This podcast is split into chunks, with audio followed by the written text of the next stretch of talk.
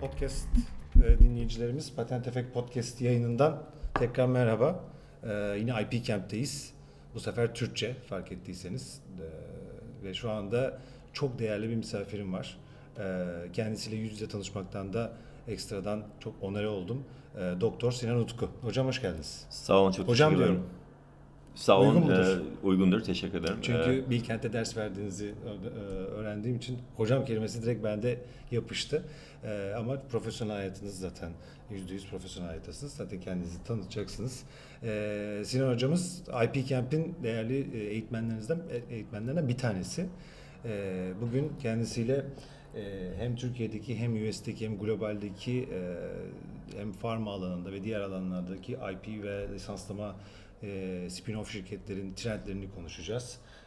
Bakalım sohbet nereye doğru geçecek. Hocam tekrar hoş geldiniz.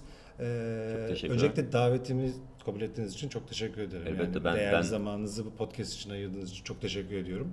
E, öncelikle Doktor Sinan Utku kimdir?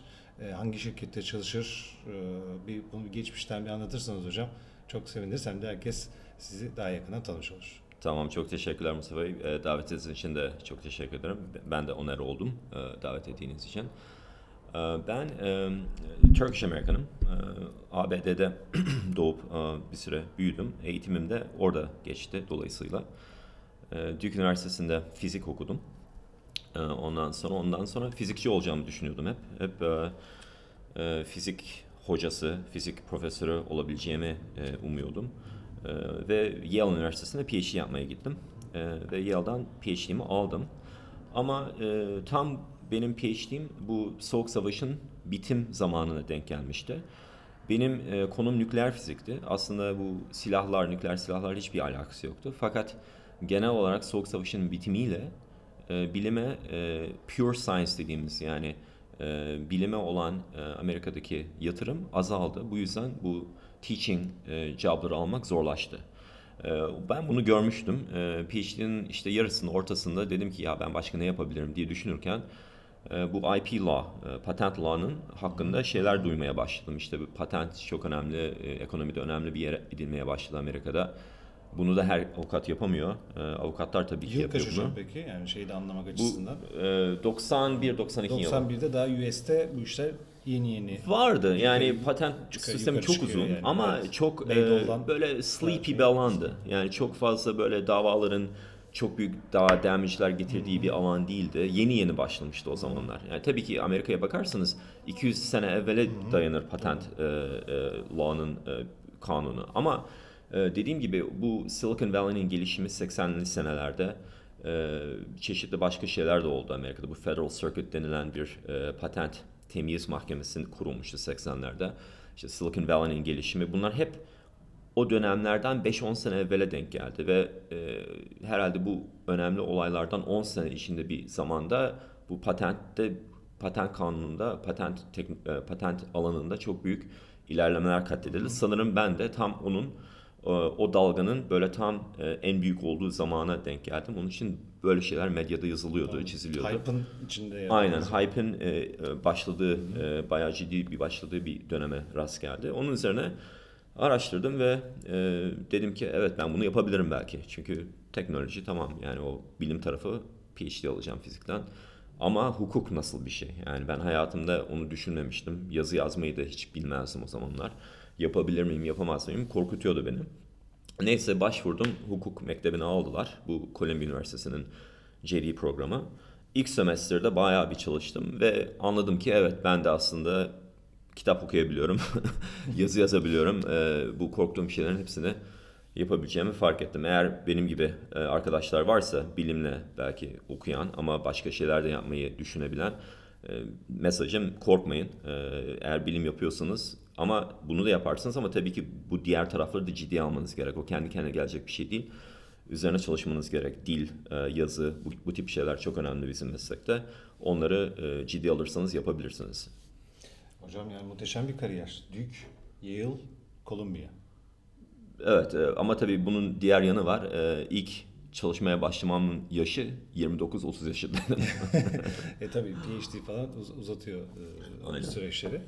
E, şu anda e, daha çok Londra'dasınız ama Türkiye'de siz biraz da onu anlatabilir Tabii ki. hocam? Sonra e, benim e, çalıştığım bir şirket Covington Burling şirketinde Special Counsel pozisyonundayım. E, Covington Burling bir global bir hukuk şirketi. Her alanda faaller. Fikri mülkiyet dahil, patent dahil.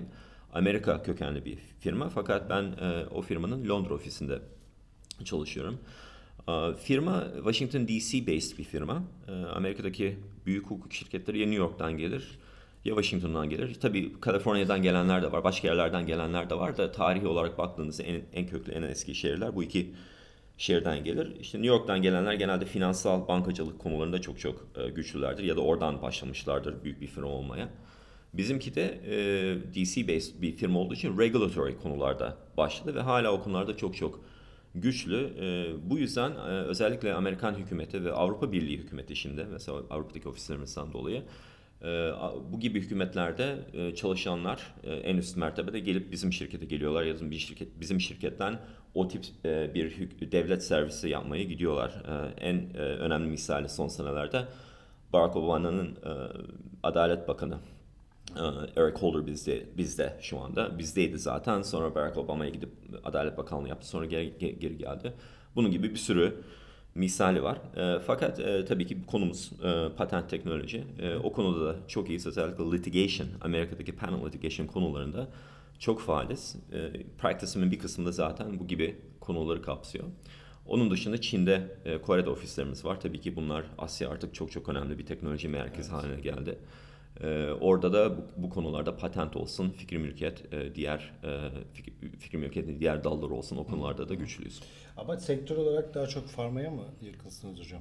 İkisini de yapıyorum. Tabii background'ım high tech olduğu için genelde bu high tech litigation'larda çok e, e, faalim. E, teknolojiler mesela consumer products'lar arasında telefon, telefon teknolojileri olabiliyor. En popüler konu şu anda. E, tabii, aynen, e, aynen. Bu bir sürü litigation Medyaya en azından çok yansıyan taraf hani semiconductors işte modemler, Wi-Fi. Aynen, böyle. semiconductor, manufacturing teknikler, bu, bu gibi konularda çok litigation var. O konulara tabii ki çok giriyorum. Fakat onunla birlikte bizim e, şirketin çok ciddi bir pharmaceutical client, pharmaceutical e, işte ecza alanında müvekkil e, base'i var.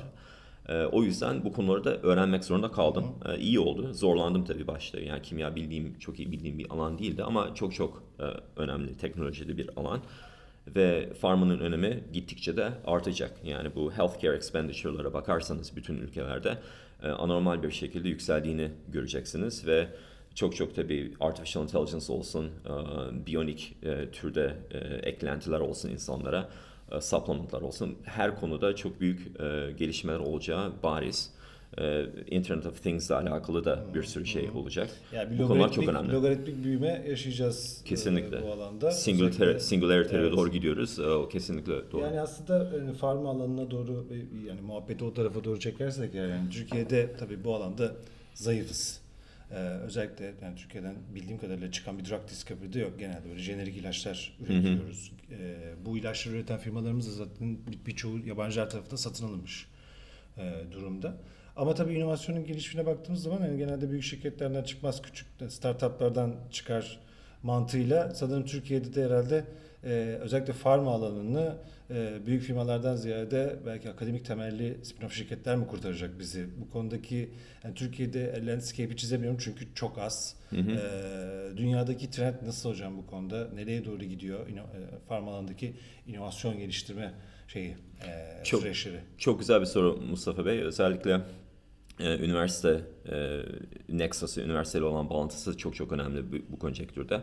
Şöyle bir genel bir kısa bir tarih vereyim. E, Çok bir olur. mesela 30-40 sene evveline giderseniz e, bu bütün önemli drugların development'ı, drug discovery'ni yapan şirketler bu bildiğimiz en büyük e, kocaman e, R&D based e, drug şirketleri işte e, Pfizer, Merck, e, GlaxoSmith falan gibi e, şirket, e, Novartis gibi şirketler. E, Bir tek bunlar yaparlardı. İşte nasıl ne yaparlardı? Diyelim ki diya- diyabet konusunda, e, şeker hastalığı konusunda bir drug e, bulup satmak istiyorlar.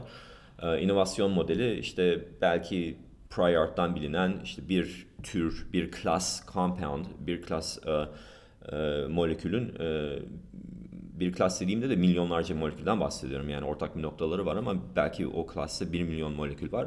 Bunların genel olarak belki şeker hastalığına iyi bir etkisi olduğu biliniyordu. E, onlar alıyordu bu 1 milyon e, compound'ı çeşitli testlerle çok uzun bir süre içinde bunu 5'e 10'a sonunda 1'e indirgebiliyorlardı. Tabii bu çok e, muazzam bir yatırım gerektiriyordu. Muazzam bir zaman yatırımı da gerektiriyordu. 5-10 seneden bahsediyoruz. Bir yandan tabii bunun patentlenmesi, e, daha da önemlisi işte e, marketing approval, e, Sağlık Bakanlığı'ndan izin alınması süreçleri de başlıyordu. Yani muazzam bir operasyondan bahsediyoruz ama inovasyonun e, vertically integrated bir inovasyon modeli vardı. E, gördüğümüz olan ya da gördüğümüz değil o- o- olan şey son 20-30 senede bu drug pipeline'larının e, kurulaştığı, dry yani e, bu modelde artık çok fazla drug bulunmamaya başlandı. E, ve bu tabi bulunamazsa bu muazzam yatırım sıfıra giriyor. Mesela bir Pfizer e, böyle bu eski modelde çalışırken 10 değişik effortu olsa bu konuda belki bir tanesi başarılı olurdu. Yani her biri 100 milyon ya da 500 milyon dolarlık bir yatırım düşünürsek e, yapı- yap- yapılan 5 milyar doların sadece e, 5 milyar dolar yatırım yapıyorsunuz. O, o yatırımdan sadece bir blockbuster drug çıkarıyorsunuz. Tabii ki ondan da çok para kazanmanız gerek ki bu Evet. model süre, süre gitsin. Ama işte bu drug discovery pipeline'lar Çok kurulaşınca... küçük bir şey blockbuster dediniz de bilmeyenler için o, o, o kelimeyi bir açabilir misiniz? Tabii ki. Blo- Blockbuster drug e, yani e, çok fazla satan bir ilaçtan bahsediyoruz. Genelde e, bir senede 1 milyar doların üzerinde satarsa e, o bir iyi bir benchmarktır. E, drug'ın blockbuster olduğunu düşünmek. 1 milyar ne demek? Yani e, günde e, ne oluyor? 3 milyon dolar satan bir e, üründen bahsediyoruz. Yani ki muazzam bir e, e, bir revenue. E, blockbuster drug'dan kastım o. Konumuza tekrar dö- dö- döneyim. Bu modelin artık işlemediği anlaşıldı ama inovasyonun bir yerden gelmesi gerek. Bu şirketler hem e, tabii ki para motifi var bu kapitalist e, e, şeyde modelde. Onlar e, shareholder value'yu arttırmak istiyorlar ama bir yandan tabii ki e, humanity'ye, insanlığa da e, bir hizmet sunmuş oluyorlar. Bu gibi yani bu drugların hala devamlı insan sağlığının gelişimi için e, başka bir modele e, gitme is- e, şey e, arzı pardon talebi talebi geldi. E, Bunu nasıl karşılayacaklar? E, Bunu e, şöyle karşılıyorlar artık. E, Küçük e, üniversitelerde diyelim. E, Üniversitelerde ke- çeşitli konularda uzman olan hocaların e, onlarla işbirliği halinde e, yapılan artık bir modele doğru dönüyoruz. Ne oluyor burada? Riski e, büyük drug şirketi riski paylaşmış oluyor. Onlar diyorlar ki tamam biz bütün her şeyi işte 100-500 milyon dolar baştan öde, yatırım yapıp kendimiz geliştireceğimize e, 5-10 milyon dolara bir anlaşma yapalım. Startup kurmuş olan bu konuyu iyi bilen hocayla. Biliyoruz ki o hoca bu konuda uzman zaten bütün zamanını, e, bütün e, ders dışı yaptığı argeyi bu konuya zaten kendisi adamak istiyor ve adayacaktır. O bir startup kursun. O startupla bir anlaşma yapalım. Biz 5-10 milyon dolar baştan bir yatırım yapalım. O 5-10 milyonu da yani biraz evet küçük bir yatırım yapalım. Yani o e, farz bir şey olsun diye bir misal olsun diye veriyorum. O değişebiliyor tabii ki o miktarlar. Ee, ve e, hoca tabii ki bunu yapıyor. Eğer hani bir şey anlaşmaya göre bir şey çıkarsa yani bir blockbuster drug ya da daha yine başarılı bir drug çıkma ihtimali varsa e, yapılan anlaşmaya göre de e, opsiyonu oluyor drug şirketinin, büyük drug şirketinin ve e, satın alıp o anda satın alıp e, bir blockbuster drug elde etmiş olabiliyor.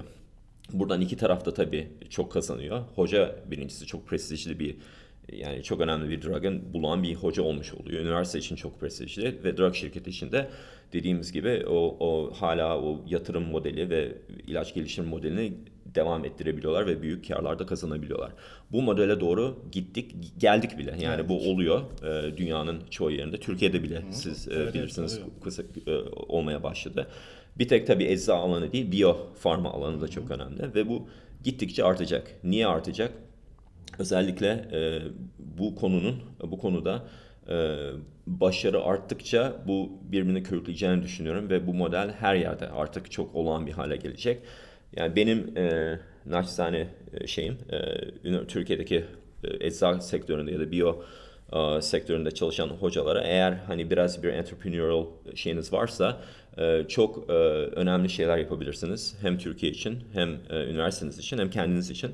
E, hem de bütün insanlık için e, bu konulara e, korkmadan girmek gerek. E, teknoloji konusunda uzman arkadaşlarımız, TTO'larla çalışmak gerek ve çok önemli şeyler elde edebiliriz. Aslında Türkiye'de de yani hem VC ekosistemi hem girişimcilik ekosistemi hani geçmiş senelere göre daha iyi olduğu için en azından hoca şirketleri de kurulduğu zaman e, onların daha çok e, çabuk fon bulma şansı da var hani devlet desteklerinde yanında. Aslında bu büyük şirketlerin spin-off'larla veya doğrudan hocanın kendisiyle çalışma modelinde yine tabii ortaya IP sharing, işte equity sharing, licensing konuları devreye giriyor. Tabii blockbuster dediniz işte US'deki işte atıyorum NIH'in e, patentten elde ettiği licensing income'a baktığımız zaman işte e, mutlaka birer tane blockbuster şeyi vardır. E, Ama büyük şirketlerle NIH'in kendi inventorlarının çalıştığı ve ortak bir IP'den e, o büyük şirkete lisanslama yöntemiyle NIH'in elde ettiği gelirden bahsediyoruz aslında. Ülkede de benzer durumlar var. E, hani o çok özendiğimiz büyük teknoloji transfer ofislerinin e, lisanslama gelirlerinin bu kadar yüksek olmasının sebeplerinden biri de bu ilaç sektöründeki blockbuster şeylerinden kaynaklanıyor. Kesinlikle, kesinlikle. Aslında Türkiye'de de onu bir, bir, bir case çıkartabilsek hani bu konuya olan hem inanç hem de şey de e, verilen değer de daha da daha da artacaktır.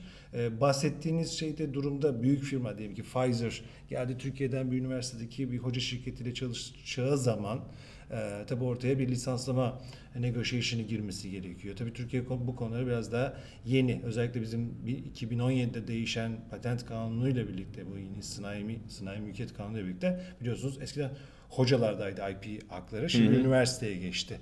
Tabi burada üniversitenin çok sürekli değişti, farklı modeller geliştirmesi gerekiyor. Kendi IP'sini kullanarak spin-off şirket kurmak isteyen hocalarla nasıl bir equity sharing yapacak, nasıl bir IP e, lisanslama gelir paylaşımı yapacak. E, bu konularda Türkiye yeni.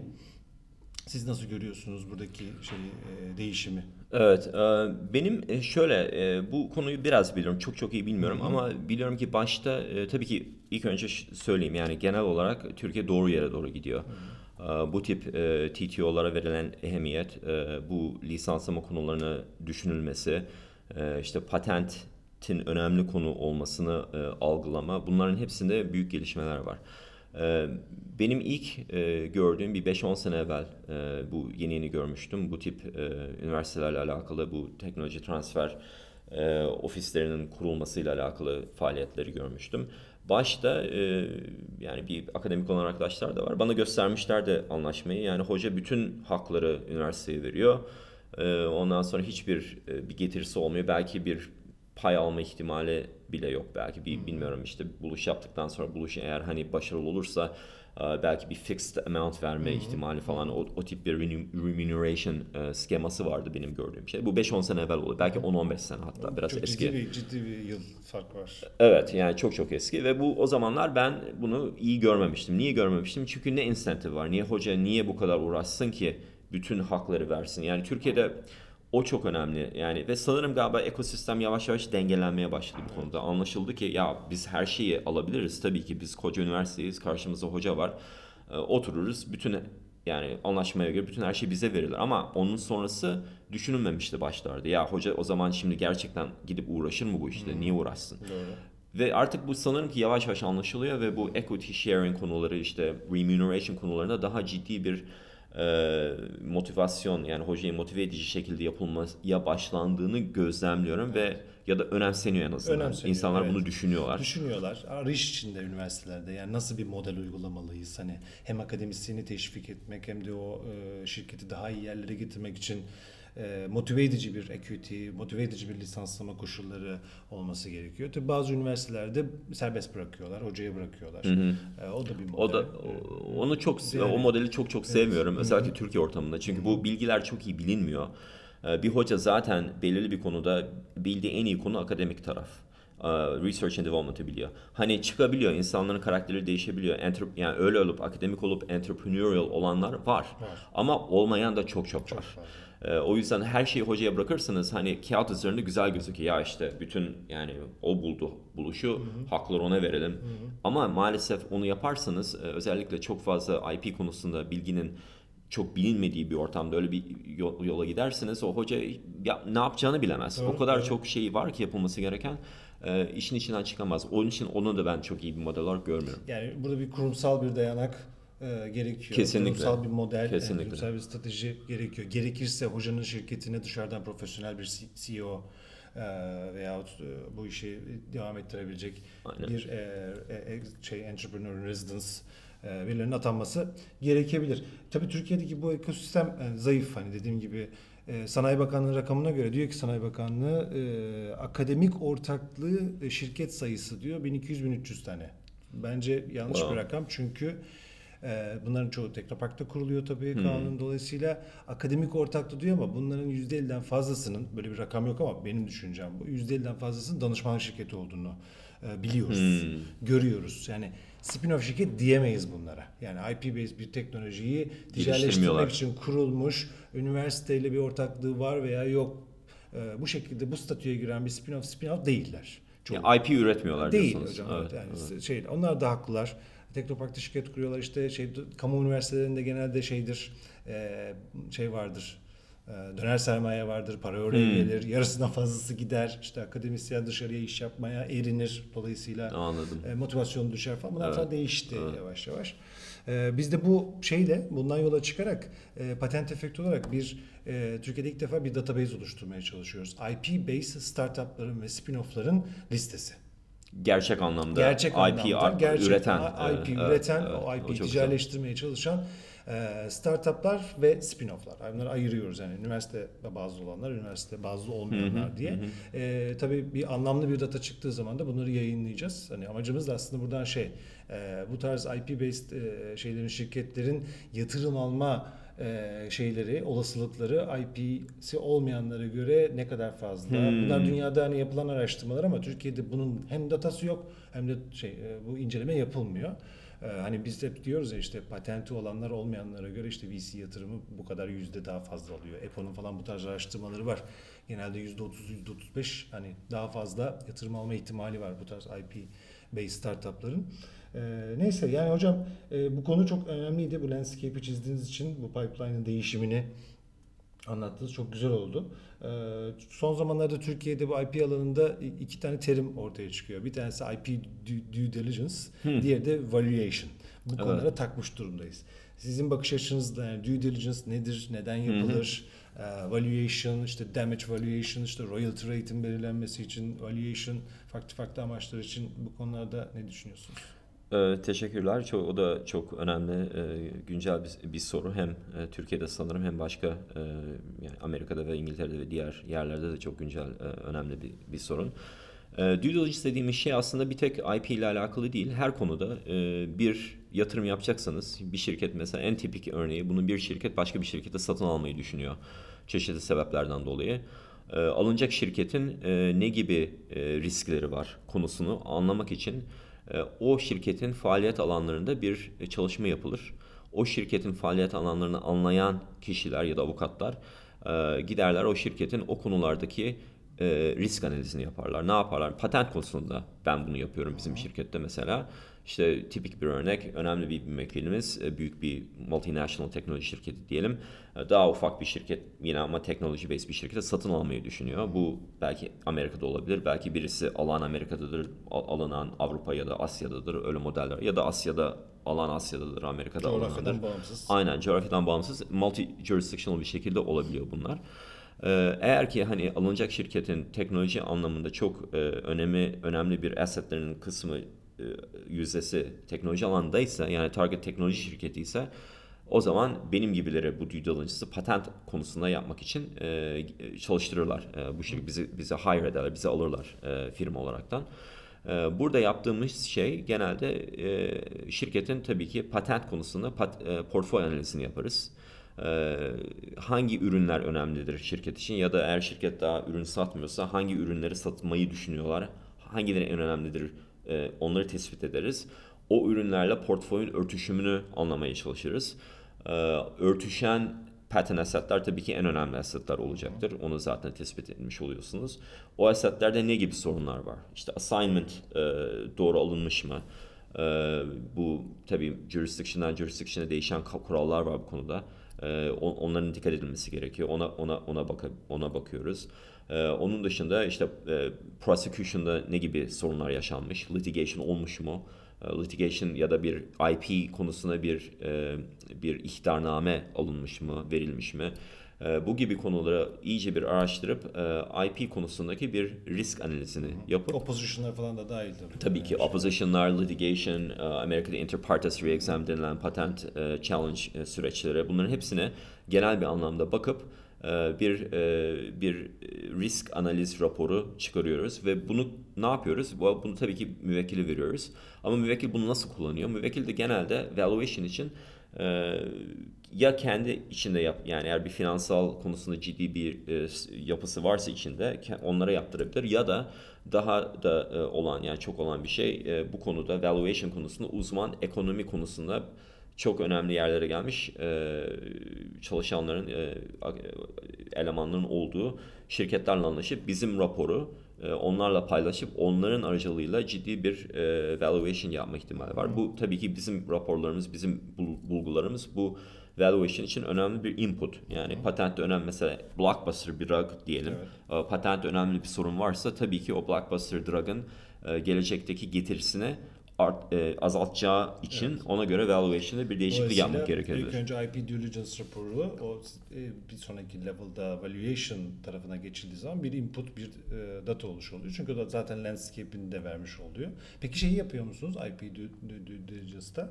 E, portföydeki patentlerin e, bazı önemlilerinin claimlerinin product'larla uyumlu olup Tabii ki, o yani olabiliyor. gerçekten koruyor mu korumuyor mu? O da bir risk sonuç olarak.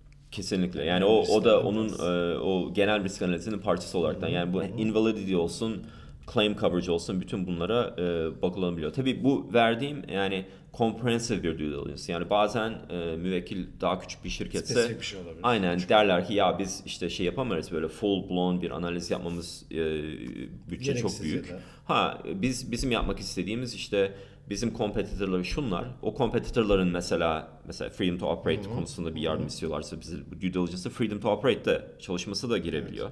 Ee, bütün böyle bütün şey e, bütün evrenin değil de bir tek bizim 3-5 olan competitor'larımızın assetlerine bakıp e, bir sorun var mı yok mu diye bakabilir misiniz diye isteyen e, müvekkiller de var. Yani target hakkında, target'ın. Yani bu şeye göre değişebiliyor. Yani müvekkilin isteğine göre değişebiliyor. Ama tabii ki bunu en e, yani riski iyi anlamak istiyorsanız comprehensive bir çalışma yapmak daha iyi olabiliyor. Freedom to operate dediniz. Belki o konuda da bir küçük bir sorun olabilir yani. Faaliyet serbestlik analizi. Freedom Evet. to operate'i özellikle Türk firmaları veya üniversiteler, startuplar neden yapmalı, neden yaptırmalı ya da neden nasıl kullanmalılar? Belki küçük bir insight o konuda verebilirsiniz. Tabii ki elbette. Ee, Bunu şöyle anlatayım. Ee, Bu sizin bu çok değerli etkinlikte e, Philip hocamızla e, Vardı siz de mülakat yapmıştınız sanıyorum. Evet. Ee, O e, dün gece işte e, akşam yemeğinde hep birlikte bütün değerli konuşmacılarla yerken o kendi bir hikaye ne- neler yaptığından e, bahsediyordu, sormuştuk. Ee, Onların bir e, Almanya'da bir şirket, bir hukuk şirketi olarak yaptığı e, şeylerden bir tanesini anlattı. Önemli bir e, e, bir teknoloji alanında bir fuar var. Hep aynı yerde anladığım kadarıyla Almanya'da olan bir fuar.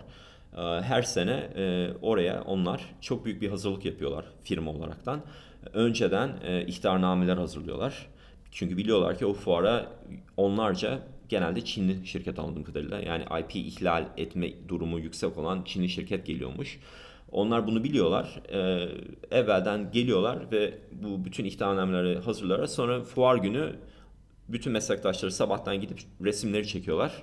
Öğleden sonra resimleri alıp e, bu dos- dokümantlara, e, template'lere zaten baştan doldurmuş template'lere cut and paste ediyorlar. Akşama kadar ihtarname hazır. Üçüncü gün e, bunu e, sanırım mahkemeye sunuyorlar. E, öğleden sonra da şeylerle, e, polislerle de gidip e, fuarda baskın yapıp e, toparlıyorlar ve olay bitiyor. Onlar da yani fuardaki bütün e, şeyler el konuluyor. Şirket Çin'e geri dönmek zorunda kalıyor ve e, olay öyle bitiyor. Freedom to Operate'in en önemli sebeplerden e, ya da faaliyet serbestlik e, analizinin en büyük yapma e, sebeplerinden biri de bu. Siz eğer öyle bir Çinli şirketseniz önceden siz ne gibi riskler var diye bir araştırma yapmış olsaydınız o zaman e, Philip'in e, böyle bastığı bir şirket olmazdınız. Evet, E, yani bir anekdotla belirteyim. E, umarım e, Philip kızmaz bana ama burada hiçbir müvekkilin ismini vermedim. O yüzden inşallah e, kızmayacağını düşünüyorum. Bir sıkıntı yok. Yani dolayısıyla bizde e, bu konular tabii eksik olduğu için genelde e, yurt dışına açılacağı zaman bir analiz yapmadan gidiliyor. İşte ürünlerim acaba başkasının patentini ihlal ediyor mu etmiyor mu diye bir araştırma yapma kültürü çok fazla yok. Büyük firmalarımız haricinde. Dolayısıyla zaman zaman şeyler olabiliyor. Infringement davaları olabiliyor. Geri dönmeler, geri dönmek zorunda kalabiliyorlar. Büyük zararlar edebiliyorlar. Tabii Litigation demişken yani Türkiye'de de bu e, davalar biraz böyle bir artmaya başladı. Duyuyoruz hafiften hafiften. E, işte Türk firmalar birbirlerini dava ediyorlar. Yurt dışındakiler Türkleri, Türkler yurt dışındakileri dava Hı hı. etmeye başladı ama öyle tabii Amerika'daki gibi bir işte Apple, Samsung gibi milyon dolarlık, milyar dolarlık e, şeyler e, damage'ler konuşulmuyor. Hı hı. E, ama herhalde bu işin daha da önem kazanması için birilerinin canı yanması gerekecek herhalde değil mi hocam? Evet, e, kesinlikle yani bunlar Amerika'da da mesela ben hatırlarım dediğim gibi bu benim kariyere girdiğim e, bu bu bu çizgiye IP e, kariyeri çizgisine girdiğim sıralarda e, yeni yeni çok büyük e, damage'ler olmuş. Hatta hatırlarım Kodak'la alakalı bir patent damages vardı. O zaman en büyük damages award'u mi- yani 500-600 milyon dolarlık sanıyorum bir damages award'u. Şimdi tabii ondan daha büyükleri de var ama e, o zaten o gibi olaylarla bu o zamanlar çok duyulmaya başladı patent hukuku ki ben o zaman bunu duyup o al- alana doğru bir kaymıştım. Yani bu e, bu gibi olayların olması tabii ki çok önemli. Herkes hem e, işte yeni e, öğrencilerin o yöne gitmesini teşvik ediyor hem herkesin patent konusunu daha ciddi almasına e, sebep oluyor. Bu gibi şeyler kesinlikle var. E, Türkiye çok önemli bir pazar. Yani ben bunu e, biliyorum. Özellikle ecza alanında çok çok önemli bir pazar. Niye? Çünkü 80 milyon kişiden bahsediyoruz. Türkiye'nin e, şeyi, ekonomisi e, 30 seneye göre çok çok daha ileride. E, yine işte G20 ülkelerden biriyiz iyi ya da kötü şekilde ama e, hem e, eğ- eğitim alanında hem sağlık alanında eskiye göre çok çok daha iyi bir yerdeyiz ve e, sağlığa yatırım yapacak e, bir şey var, bir e, kapital var insanlarda. E, o yüzden e, 80 milyon kişilik bir pazar, büyük bir pazar e, kabul ediliyor. Onun için ben bu e, patent davalarının kesinlikle daha fazla artacağını, e, büyük e, damages'lar alınabileceğini bir zaman tabii bu biraz e, hukuki altyapıya da bakıyor. İşte mahkemeler ne yapıyor, hakimler ne yapıyor o, çok, o da çok önemli. Ama e, kesinlikle bu konularda büyük gelişmeler olacak. Yani ben bunu öğrencilerime de söylüyorum. IP konusu Türkiye'de IP yani hukuk e, mektebindeki arkadaş çocuk e, öğrenciler geliyorlar. Hocam ne yapalım, ne edelim diyorlar. IP konusunu bilen çok fazla yok henüz. E, e, herkes genelde işte büyük corporate law yapmak istiyor ya da arbitration, litigation gibi şeylere girmek istiyor. Büyük firmalara girmek istiyor. Ben diyorum ki IP'yi düşünün diyorum. Niye düş niye? Çünkü bu IP konusu gerçekten çok büyüyecek. Yani en basitinden e, bir e, e, şunu söyleyeyim. Ülkelerin kişi başına düşen ARGE yatırımına bakarsanız yani ülkedeki bütün ARGE yatırımını alın. insan sayısını bölün ve o konu öyle olaraktan bütün ülkeleri bir listeye koyun. Maalesef bizim ekonomimiz 20 ilk 20'nin içinde olmasına rağmen öyle bir sıralamada bilmiyorum tam bu ben yapmadım bunu ama benim tahminim 50 içinde bile yokuz. O, yokuzdur. Bunun herkes bunun farkında. Devlet bu yüzden bu bütün bu yatırımları, bu teşvikleri patent teşviği olsun, startuplar teşvik olsun bu konulara çok ciddi alınıp çok büyük paralar yatırılıyor ve bu sayılar artacak kesinlikle. Ee, bu yüzden IP konusu şu anda bir öğrenci için çok önemli. Yani gelecek çok iyi olarak görüyorum. Tabii ki sistemsel bir şok yaşamazsak ekonomik alanda yani büyük bir recession ya da Allah korusun daha kötü bir şey olmazsa benim gör, benim gördüğüme göre bu kesinlikle bu IP konusu, IP hukuku, lisanslama konuları çok çok önemli yerler olacak. Çok büyük bir talep olacak. İyi, akıllı ve iyi çalışan hukuk öğrencilerimiz Evet, için. bu konularda iyi yetişmiş insanlara ihtiyacımız var. Kesinlikle. Ee, diyerekten hocam 35 dakikayı doldurmuşuz. Tamam, mükemmel. Çok keyifli bir sohbet. Yani mm, e, bıraksanız ben daha konuşurum. Siz de konuşursunuz. Sağ olun. Ee, hem yeni yeni şeyler de öğreniyoruz. Update'de olduk. Çok teşekkür ediyorum hocam. Ben teşekkür ederim Mustafa Bey, sağ Bir şey olun. yoksa burada e, sonlandırabiliriz Tamam, çok isterseniz. teşekkürler. Değerli katkılarınız için e, bana çok renk kat- kattınız. Ee, çok teşekkürler. Bir sonraki bölümde görüşmek üzere. Bizi Twitter'dan, e, Facebook, e, LinkedIn'dan takip edebilirsiniz. Sorularınız ve görüşlerinizi yine Apple Podcast, Spotify e, ve Twitter hesaplarımızdan bize gönderin. Tekrar görüşmek üzere.